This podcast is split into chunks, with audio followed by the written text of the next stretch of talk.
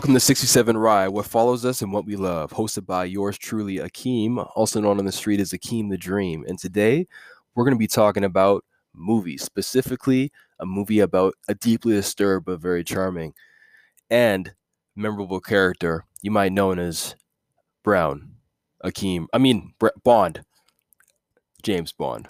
Nice. Did that, of course, because I actually am James Bond, as well as Bruce Wayne and Tony Stark, but who's counting? So, James Bond, the movie in question, because there is very many Bonds, and after the passing of Sean uh, Sean Connery, may, may he rest in paradise. Uh, there was a string of Bond movies, but not all of them were the greatest. Uh, I know quite a few of them in the 70s, with the exception of uh, The Spy Who Loved Me, were debatably pretty bad. And then you had the 80s with Timothy Dalton, and which were like, okay. Then you had the 90s, and you had Pierce Brosnan and Goldeneye, and and then he had uh, a few good movies there, probably just Goldeneye, and yeah, just Goldeneye. but there's a few other ones that are decent, good action, I guess and then he did the last one in the early 2000s which was uh, die another day and the only thing i can remember about that movie was a space laser fight no no no a laser that was beamed down from a satellite in space while uh, two aston martins were having uh, a drag race on an ice in the arctic and halle berry coming out of the ocean goddamn i mean and i say halle berry or hallelujah Pick your poison, tell me what you do. Anyways, great song by Kendrick. Uh, what are we talking about? James Bond. So, yes, the movie, there was a bit of a gap, bit of a hiatus in the James Bond world right after Die Another Day. And they had to pick a new Bond, which is always interesting because who doesn't want to be Bond? So they probably have to narrow that casting call down from 10,000 potential actors, some known, some not well known, to, and they all have to be British, if I recall. Yeah, you have to be from, no, not British, you have to be from the UK. Because uh, every actor who's played Bond so far has been from the UK. And you have to narrow that list down. It's not, can't be easy. And I know that uh, when they finally decided on my man Daniel Craig, a lot of people were confused by that because the only movies he had done before that were uh, Layer Cake, and he'd done a few other indie movies but he wasn't known for his, you know, his suave, suaveness and that kind of, and also his uh, his his his deep drama abilities as far as being a dramatic actor, but then also being charming and being dangerous and being cool. I mean, it's a really if you think about James Bond, a lot of people just kind of write it off like, oh, it's just a movie for guys.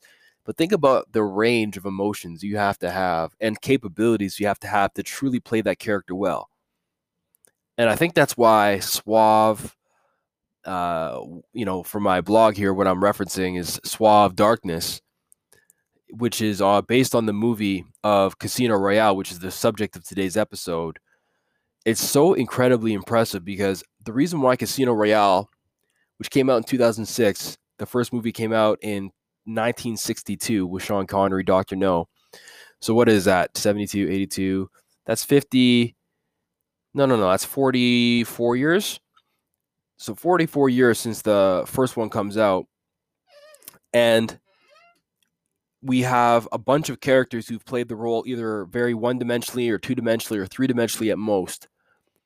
But I think this movie, Casino Royale, that came out in 2006 with Daniel Craig as a new Bond, was the first time where we had the full gambit and darkness.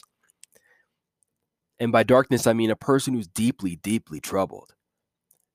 But it's hard to play a person like that who's deeply troubled, but yet is convincing in the fact that, man, this guy's a suave, smooth operator. Smooth operator.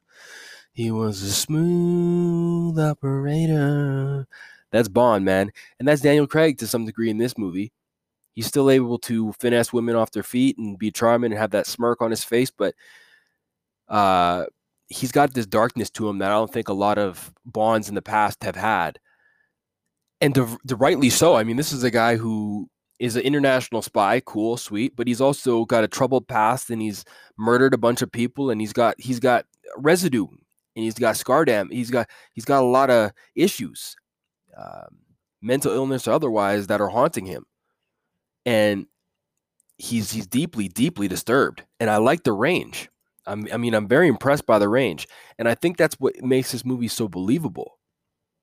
You know, this pivot, as they would say in Silicon Valley, or disruption, or as they would say in, uh, uh, or sorry, not this, this disruption, but this, uh, uh, this this pattern interrupt, as it's known in behavioral psychology. This pattern interrupt, where all of a sudden we get a Bond who is charming, is charismatic, is great with a gun, knows his way around, is decisive, takes action, but is also dark. I mean, I like that. I like how you can go to those different places uh, and and pull it off somehow. And it adds credence to the fact that in this movie Casino Royale, I'm not going to spoil it, but there is a lot of poker being played. And in poker, uh, part of being part of being a good poker player is being centered and not getting emotional. Now, someone who's already deeply disturbed and has issues, I mean, they're yes, they're driven by their emotions, for Bond, the reason why the character is so compelling is because we know that he has every right to fly off the handle based on his past and his the dark side of him. But that's what makes him charming because he's able to harness his that lighter side of life. So in the movie, for example, when he goes tilt in a poker game, or he should have went tilt based on what happened. And going tilt in poker means when someone makes a bet against you that you shouldn't have won, or sorry, you should have won, but they got lucky, they bluffed their way through it, and they made the cards line up in their favor. They just got lucky. That can make a good poker player turn into a gambler. Going tilt is when you no longer stop playing the game of poker because, believe it or not, you can play poker without gambling. It's just called playing, being a good poker player, being shrewd, uh, folding, know when to hold them, know when to fold them. That's that's playing poker. But gambling is just like fuck it. I'm just gonna bet every time I get these hands. I'm gonna beat this guy. When you make it about you versus the other person versus you versus the cards, you lose. You have to play the man and play the cards.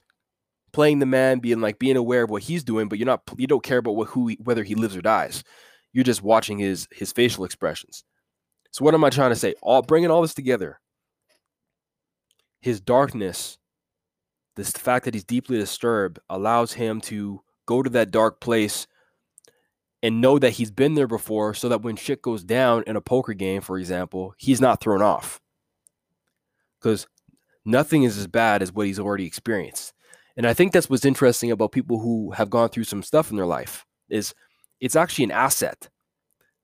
It's actually an incredible uh, tool for you to be able to have that uh, in your emotional tool belt, if you will.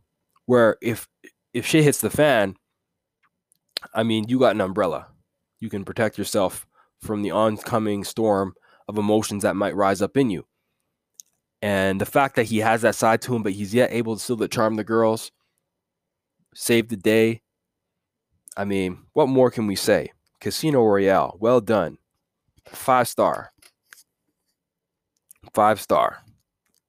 And uh, he went on to play. He, he went on to reprise this role in his newest movie's coming out pretty soon. No Time to Die. So I'm looking forward to this, seeing what they do with that. But Casino Royale, I might even watch it tonight. Damn, it's so good.